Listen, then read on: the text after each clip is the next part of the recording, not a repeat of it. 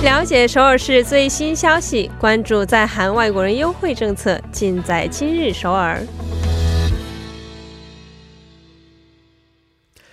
今日首尔为您传递首尔市最新消息以及针对在韩外国人制定的各项政策、文化活动等信息。那么接下来就将首尔市公务员崔海燕主官的电话呢接进我们的直播间。喂，你好，崔老师。哎，你好，主持人。嗯，老师好啊。呃，老师有一周多的时间没有跟我们一起见面了，听说身体非常的不好，最近休养的怎么样啊？哦，稍微好点了，好多了啊啊！是因为我们知道崔老师结合对周末一般还是要工作的，因此这个身体一定要注意了，不然的话真的身体不好的话，对工作、对生活、对学习各方面都是有很大影响的。希望老师能够加油，好好注意身体。嗯，好，那请老师跟我们说一下今天的第一条消息。呃，带来的第一条消息是与世运商街合作匹配的项目。招募就是서울시세운상가와어울리는제품지식서비스공모嗯啊，这么一条消息，之前其实我们也简单听说过啊。这个首尔市呢有计划重新的去打造并激活新的一些商业街的计划。不过一直很好奇呀，老师刚才介绍的这个一商业街，它是在哪一个地带呢？ 嗯，我觉得应该听众朋友比较熟悉，就是说中路那个清溪川那一带，清溪就是应该是叫清溪商街开始，一直到已知路三街和四街的那个退西路这一块都是。然后那个蔡翁仓噶，就是他以前是세상의모든기운을다모여라해서叫세운就世运嘛。哦。然后这个世运商街是从一九六七年开始，就是到一九七二年韩国。第一个建立的就是商住混合为一体的建筑物，以家电就是商街为主的这这样式的一个商业街。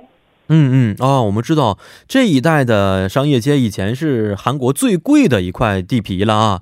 它也是在曾经的地段当中是韩国比较出名的、比较繁华的这么一个地段，那现在依然很繁华，所以现在可能要把它打造成一个新的一个地方了。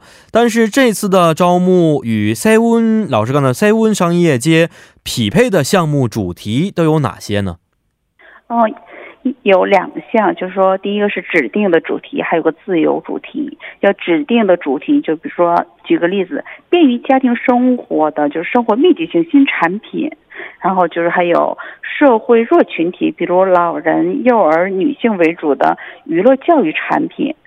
这个都是指定的，它那个就主题。还有一个就是我们说的自由主题。自由主题呢，就是以刚才我们说过的切温参加这一带，就是说，可应该是以这个都市为中心，能够和这个都市匹配的一些制造业啦等等，就是说，应该还有电子各方面综合性的包括在内。嗯，是的，呃，其实我们有的时候坐车啊，去路过的时候也看到过 Seven Sangha 这个建筑啊，嗯，但是可能最近看起来没有什么人气，也希望通过这样的一些项目呢，能够使这一带更加繁华起来。那很多朋友觉得，哎，这是一个很好的消息，想要去参加的话，有哪些条件要求呢？呃，第一个肯定是这个企业及事业单位一定是所在地应该是在首尔，这个公司注册所在地是在首尔。第二个就是说这个。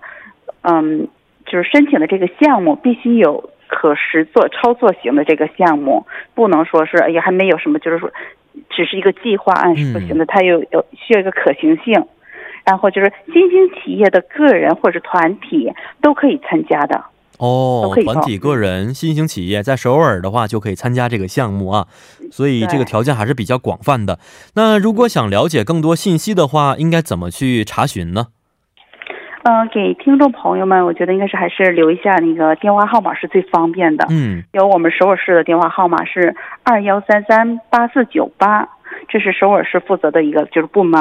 还有一个就是说那个这个中支援中心的一个电话号码是二二七八零八幺幺。二二七八零八幺幺都可以，这两个电话都可以拨打咨询的。嗯，是的，也希望大家能够踊跃的参加到这个项目当中啊。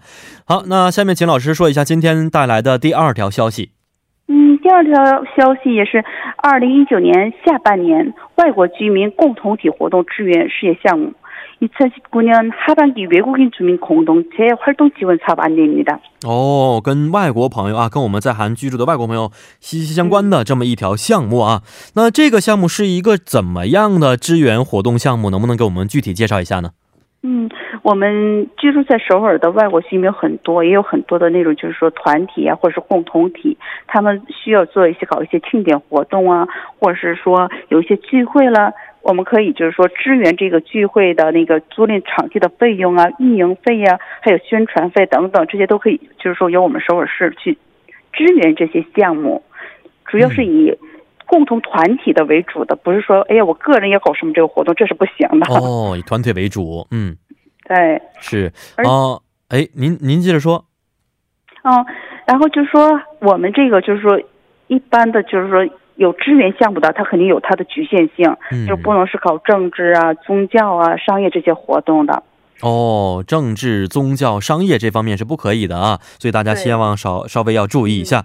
那呃，会提供给外国人活动场所啊，等等等等这样的一些支援项目。如果想去得到支援的话，需要哪些条件，或者说我们应该准备哪些一些硬件的一些东西呢？嗯。那肯定是要有这个活动志愿申请书，这是必备的。嗯。第二个就是说这个，呃，一个团体共同体的一个介绍，就这个履历啊，经历过哪些活动啊？然后本次要想申请这样事儿的活动的话，它必须有关于庆典呢，或者是聚会的具体企划案。这个企划案应该是就是审核的一个最重点之一。嗯嗯嗯。哦，是企划案是这个重点之一，要看看这个企划案的内容到底符不符合这个支援活动的一些要求啊？那呃，有没有我们需要注意的一些事项呢？嗯，刚才就是也，就是提前讲过，就是关于政治、交通、交商业活动，这个除了这个之外呢，就是我们不是说以现金的方式支付的，就是说这个活动支换了以后，你有这个应该是写完材料以后，根据那个材料的经费我们去拨款，而不是说，哎呀。你要搞活动，我们给现金，不是这种情况，啊，不是这样的啊，根据活动的规模呀、要求啊等等等等，可能给一些支援是吗？对对对。对，好，那呃，有没有一些申请的方式可以跟我们介绍一下呢？嗯，我觉得还是给听众朋友们留一个电话号码，还是比较方便一些。嗯，零二二零七五四幺三六可以拨打零二二零七五。四幺三六可以拨打电话咨询一下。嗯，是的，呃，也希望在韩国居住的外国朋友们能够通过这一项的支援活动啊，能够活跃我们的多文化生活。好，今天也是非常的感谢崔老师，咱们明天再见。哎，再见。嗯，再见。那么接下来为大家带来的是玩转韩国语板块。